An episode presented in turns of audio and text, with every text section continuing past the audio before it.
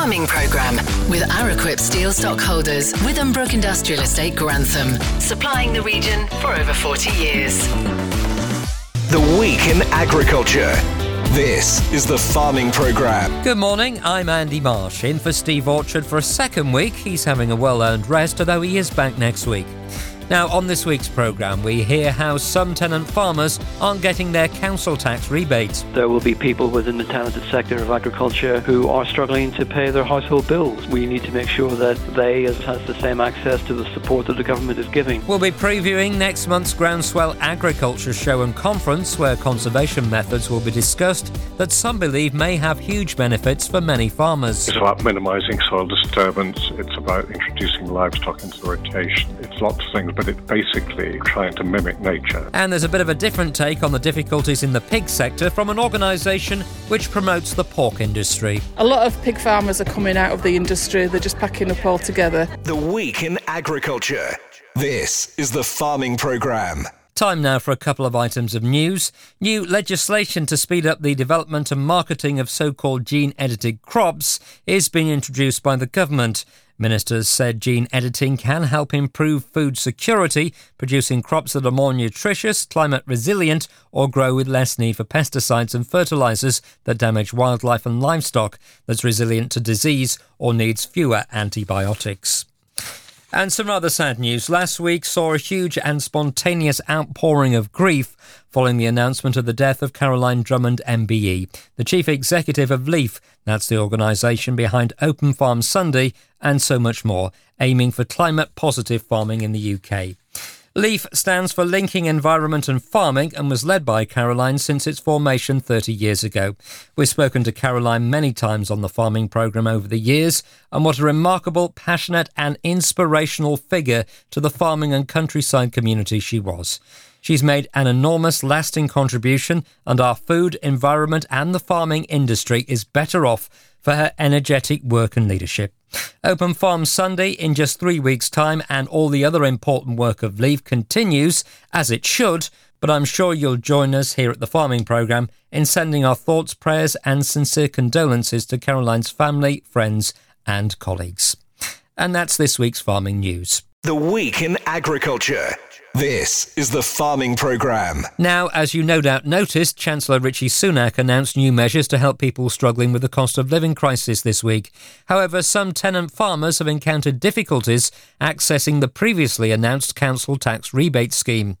I've been speaking to the Chief Executive of the Tenant Farmers Association, George Dunn, who explains more. So, the government has introduced this £150 rebate scheme for all occupants of dwellings that are in bands A to D of the council tax regime.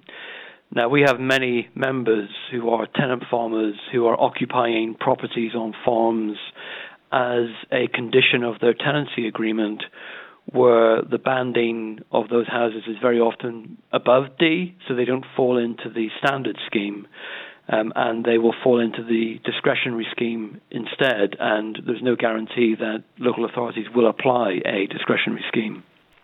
And these are people who really do genuinely need the help. Yeah, I mean, like every walk of life, um, there will be people within the talented sector of agriculture who are struggling to pay their household bills. We need to make sure that they, as, along with everybody else, has the same access to the support that the government is giving. And if they happen to be in a dwelling where they are required to live by virtue of their tenancy agreement, uh, they shouldn't be excluded from getting this very important support. And of course, the cost of living crisis has made this even more imperative.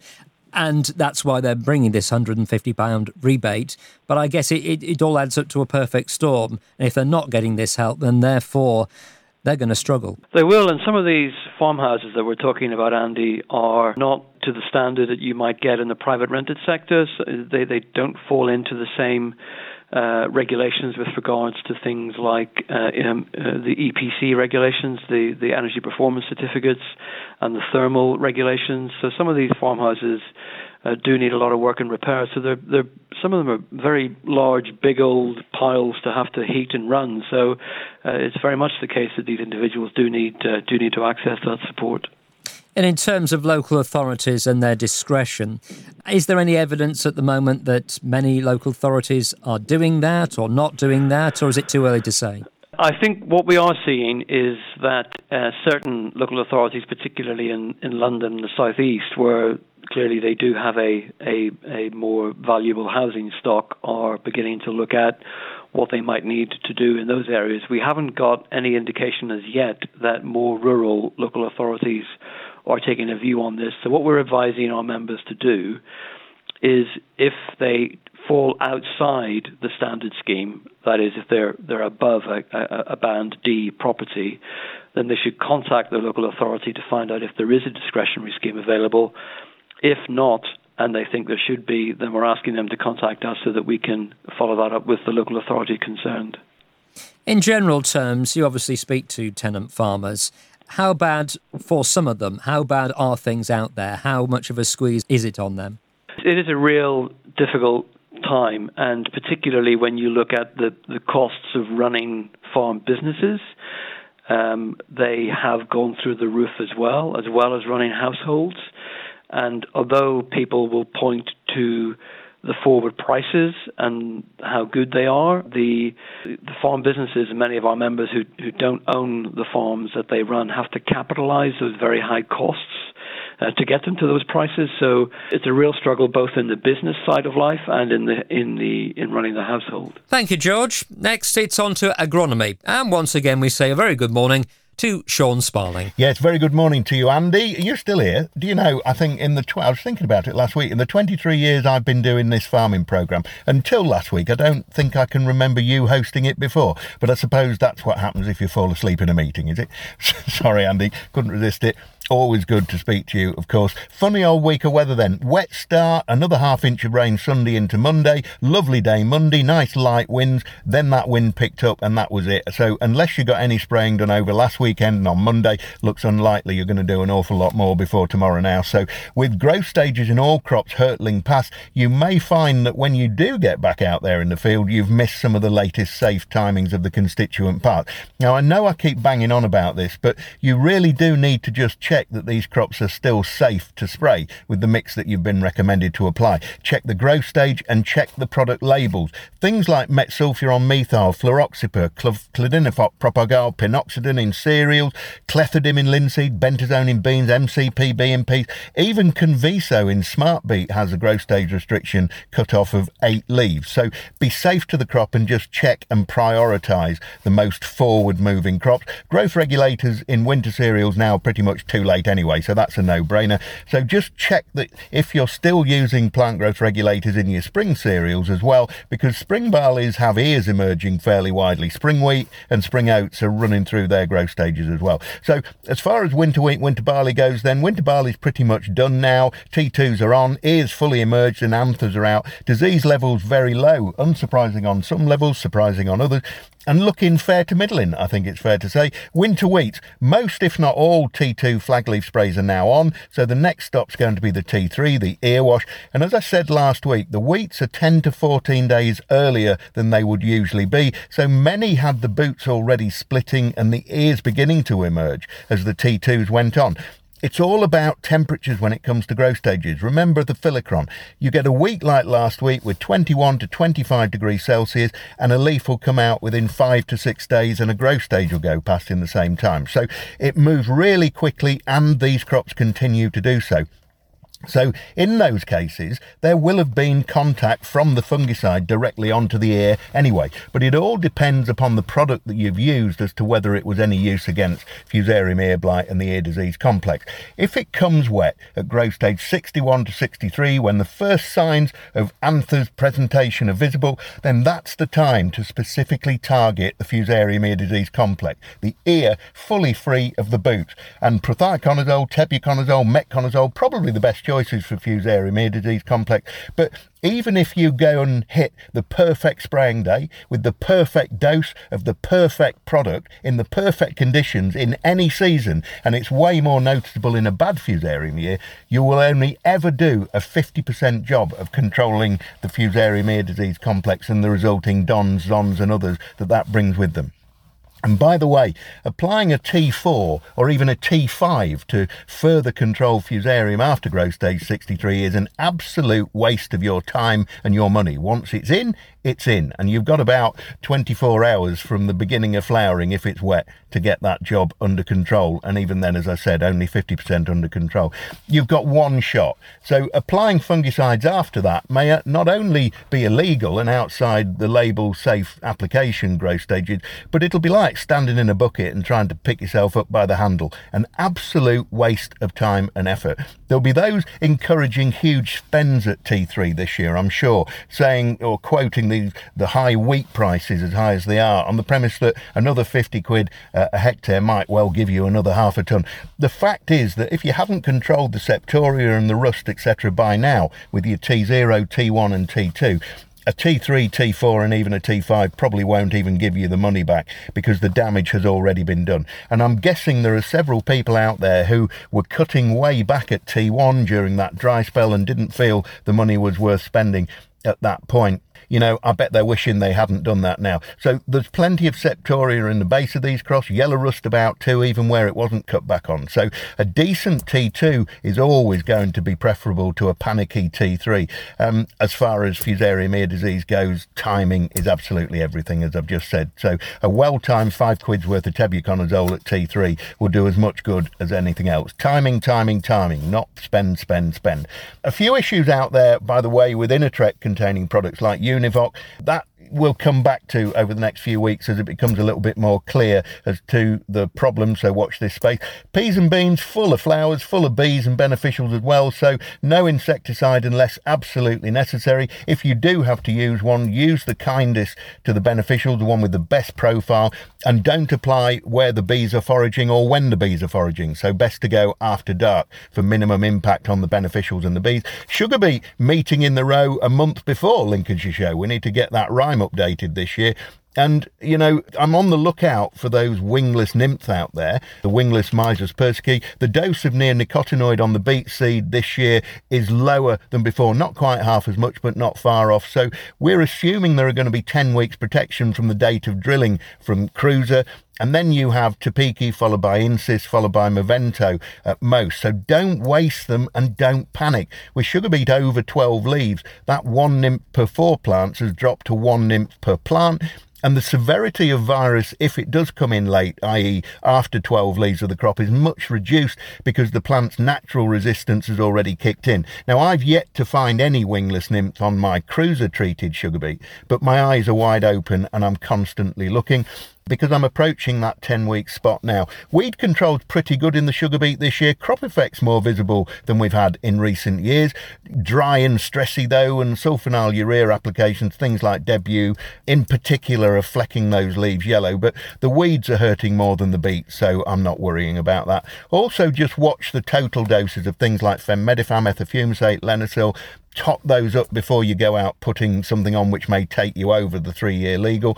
Spring rape, what can I say about spring rape? Flea beetle making a meal out of mine, you know, where it's actually bothered to come through the ground. And we have yet to get to the pollen beetle stage, which is going to probably finish off what's left of the spring oilseed rape. So, not a great year for my spring oilseed rape. I sympathise with you if you decided to grow it. So, that'll do from me. But I'd also just want to add my condolences to the family of my good friend Caroline Drummond, who, through through all of her efforts and dedication, leaves her organisation in a very, very good place. And Leaf is always going to be synonymous with Caroline Drummond, and it is in the best of order thanks to Caroline. Hugely saddened by that news of Caroline's passing. I've known her for over 30 years and she was a true inspiration to our entire industry. You will be sadly missed, Caroline, so sleep well. Okay, so let's see what the next seven days bring. Thank you, Sean, and have a good week. The Farming Programme with Araquip Steel Stockholders, Withambrook Industrial Estate, Grantham, supplying the region for over 40 years. Now, next month, the Groundswell Agricultural Show and Conference in North Hertfordshire will be taking place. Sadly, for farmers in Lincolnshire, it may be difficult to go to as it's exactly the same two dates as the Lincolnshire Show. Nevertheless, it's a chance to find out about conservation agriculture, which is what the Groundswell event is all about. Here's Paul Cherry, who's one of the event directors. It's now a conference and a farming show, which started six years ago just as a sort of drill show. And then we sort of realised that actually it was more interesting to not just to sort of people looking at machinery, but also to be able to learn and listen to experts from all over the world. And so we now run the seven stages have all the major direct drills drilling in, into cover crops, about 200 static exhibitors on, on site. And you sort of have a philosophy that underpins the whole of this about different ways of working for agriculture when you're talking about the soil. Absolutely. I mean, regenerative agriculture is a relatively new term. We said it five years ago, people wouldn't really know what it was. The philosophy behind regenerative is to look after the soil because the soil is looking after us. Looking after the soil in a very broad context. It's about minimizing soil disturbance. It's about introducing livestock into the rotation. It's lots of things, but it's basically trying to mimic nature. And in nature, soil is very rarely disturbed. The more you can let soil get on with it, introduce living roots into the soil, then you'll get more back from the soil and hopefully spend less money. It's a compelling argument. There are lots of benefits, but it's also not just a case of throwing away the plough. You know, it's far more complicated than that. As we know, soil varies so much in this country. That was really how Groundswell started. We just realised that there was so much knowledge to receive and to impart that we thought, well, why don't we put a show on? And you're talking about conservation there, but also this is a key, crucial point from my understanding, which is that actually this could help profitability and it can help farmers. I think uh, increasing yields is probably pretty ambitious as an, at an early stage. Early stage is definitely reduce costs farming's got into this manic spending, spending cycle. We've had a, a, sort of full blast of food production, which is all great, but regen ag is about sort of just taking your foot off the pedal a bit, reducing costs, increasing natural fertility, hopefully maintaining yields, but certainly not increasing yields in the early stage. You will have yield reduction, but if your costs go down, then the bottom line should be okay or ultimately better. It's a big thing for a farmer to switch, but now we're seeing the end of subsidies and the next five years to work out how to farm without subsidies. I think that is where farmers are having to look to perhaps just not getting off the sort of industrial farming treadmill and perhaps looking at another way of doing it. And George Eustice will be there this year. He's making some announcement on the SFI. Minette Batters is there. To, you know, so we get a very wide range of, of people coming. Okay, finally, if I can ask you just to tell us if somebody's listening to this and they are interested, give us the dates and how they go about going. Go on to groundswellag.com. The show is on 22nd, 23rd of June. Come and join the party. Thanks, Paul. Next, we all know about the very real difficulties currently in the pig sector. Two weeks ago, Steve spoke to the National Pig Association Chief Executive, Zoe Davies. And at the Nottinghamshire County Show in Newark, I ran into Natalie Kirkham, who's from Ladies in Pigs, and asked her about the situation. But first, just in case you don't know, let's find out about exactly what Ladies in Pigs do. Ladies in Pigs are a group of ladies who go around the countryside to shows and into schools, educating people about the pork industry. In a nutshell, and that's it. Yes, that's it. now, it's a tough time at the moment. Uh, just how tough are things? Uh, extremely tough. I've I was recently at the Pig and Poultry Fair in Stoneleigh. I think the sort of selling of the pigs has picked up a little bit, but then the price of the feed is quite high, so the price of the pigs is not meeting the price of the feed, so people are really struggling still. Is that feed issue, is that to do with the Ukrainian crisis? I think part of, part of it is to do with the Ukrainian, Ukrainian crisis, and then we can't see in the future what the harvests are going to be this year, so nobody's looking on the bright side at the minute. And I gather you've had problems with getting people to process pigs. I mean, I'm not involved in that side of it really, but there has been a shortage of staff now. I don't want to blame Brexit, but I think since that's happened and people have gone back to back home, there has been a shortage of staff in the processing places, in the factories, and in the slaughterhouses. So I think people have been struggling to get the pigs actually off the farm and actually processed. And I think pigs have been killed on farm because they can't get them through to the, the processing sites. Which must be very difficult. You obviously work with pig farmers to a certain extent. I mean, how are they?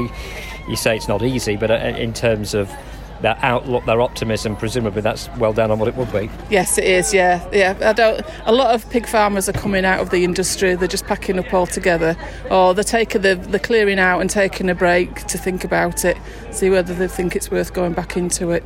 Because there's various routes. They can, if they're breeding units, they could go into bed and breakfast units. But I think a lot of people are thinking, well, is it really worth it? So tough times. Are there any green shoots at the moment? Mm. no. well, I can't really think of any. I mean, if the pig price goes up, then possibly, but we're relying on on processors paying for it. So whether they will or not, it's a different matter. In terms of demand, is pork still? Uh, obviously, you've got vegetarianism, which has grown in popularity. Is it still sort of holding its own? I think it has dropped slightly, but it's it's just a funny situation. I think at the moment because I think uh, processors can't always get the right sort of pigs to do with the welfare standards. They probably can get one welfare standard, but then there's RSPCA and outdoor bred, and they can't get enough of one sort.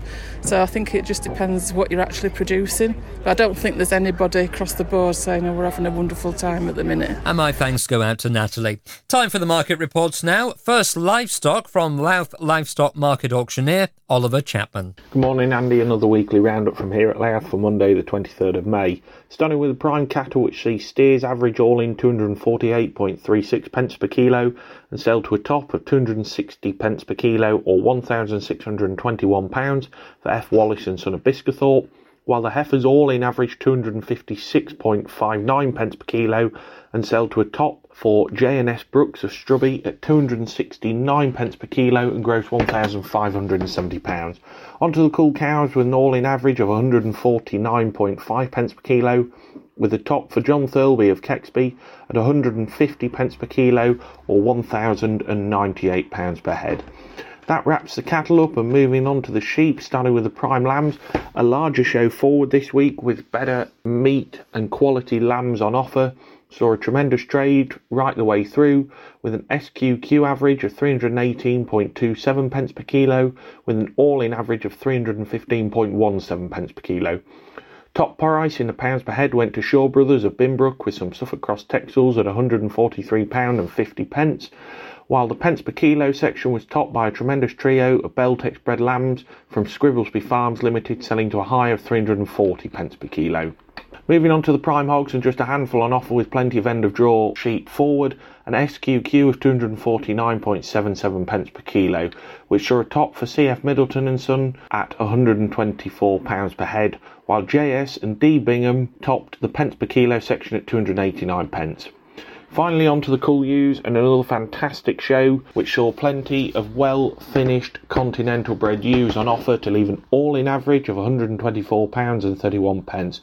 Top this week came twice for CF Middleton and Son at £198.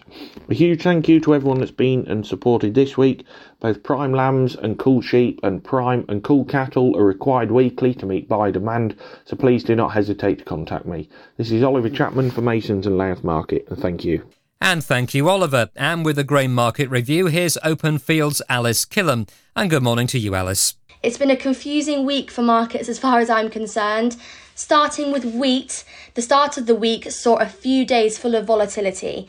Wheat markets were initially supported Monday morning until the release of crop conditions and planting figures started the fall.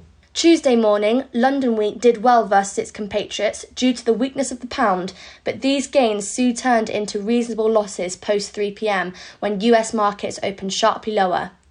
A combination of anticipated planting progress on US maize and the news that Russia may be ready to provide a humanitarian corridor for food vessels out of Ukraine seemed to be the main driver for the latest sell off. Unfortunately, the story omitted the most pertinent point that this would need to be in return for the lifting of sanctions, which is extremely unlikely. It comes down to whether we think this story has legs or not. Whatever happens from here, some traders became negative and saw this as a time to sell. There were also commentators who were talking up dry weather set to return to France, predicting the estimated damage this may cause to their crop. India, having banned wheat exports under a fortnight ago, and now in the process of setting up a deal to supply neighbouring Bangladesh. There will be many twists and turns and rumours in the coming weeks and months, but there are clearly major concerns regarding global food shortages, which will be exacerbated the longer the war continues. Moving on to barley, though the wheat values have pushed barley higher with it, it has started to hit the barrier against other markets. We need to export barley, and against other alternatives, the gap between wheat and barley for the moment has opened up again to between 25 and 35 pounds for harvest uplift. Malting barley wise, with harvest so close, most are now sitting back hoping that quality is made to benefit from premiums which still sit at highs not seen for many years. With the wheat futures down this week, technically the new crop malting premium over feed has increased but that will only be temporary, for with improved spring barley prospects, malting barley growers are now selling new crop at these historically record high prices and premiums, with more traded in the last week than for some time. If the feed grain market remains on the defensive, the malting premiums will narrow and further reduce. And don't forget the whole grain complex still contains a war premium, which will come out when any ceasefire agreement is reached. Onto the oilseed rape markets. Wednesday saw markets come down on the back of the safe corridors news, with Matif rapeseed falling to a seven week low. The demand for soy oil has plunged in China, who is the world's biggest user, as COVID lockdowns have shut restaurants. This is creating questions about the demand for imported beans and concerns over growth in the wider economy as the government's COVID policy is pushing Chinese equity markets lower. Storing rapeseed, if possible, seems the most logical solution in a market that remains one of the most volatile. Onto your prices for this week, starting with feed wheat. August 285 to 295, September 300 to 314, November 302 to 316, with milling wheat premiums between 18 and 26 pounds. Feed barley August 270 to 280, September 277 to 287, and November 280 to 290. For malting barley premiums, please speak to your open field farm business manager. Finally, on to oilseed rape. July 650 to 660, September 653 to 663, and November 658 to 668. So, plenty to think about. Have a great weekend, everyone. Thank you, Alice. The Farming Programme. Five day forecast. Well, today's going to be fairly cloudy, the odd brighter spell and a bit of a breeze, highs of a fairly cool 12 Celsius. Monday, similar, but with a chance of the odd shower, that's a high of 13. Tuesday, a little bit warmer, tops of 15 Celsius, the odd shower once again possible. Lighter winds on Wednesday, but with rain possible and temperatures only topping 12. Thursday and Friday, a little warmer, but with a chance of showers and fairly light breezes. This is the Farming Programme. Well, I've enjoyed presenting the Farming Programme for the last couple of weeks. Next week, we return to Steve Orchard. He'll see you then. The Farming Programme with Araquip Steel Stockholders, Withambrook Industrial Estate Grantham. For all your steel needs, call their friendly experts.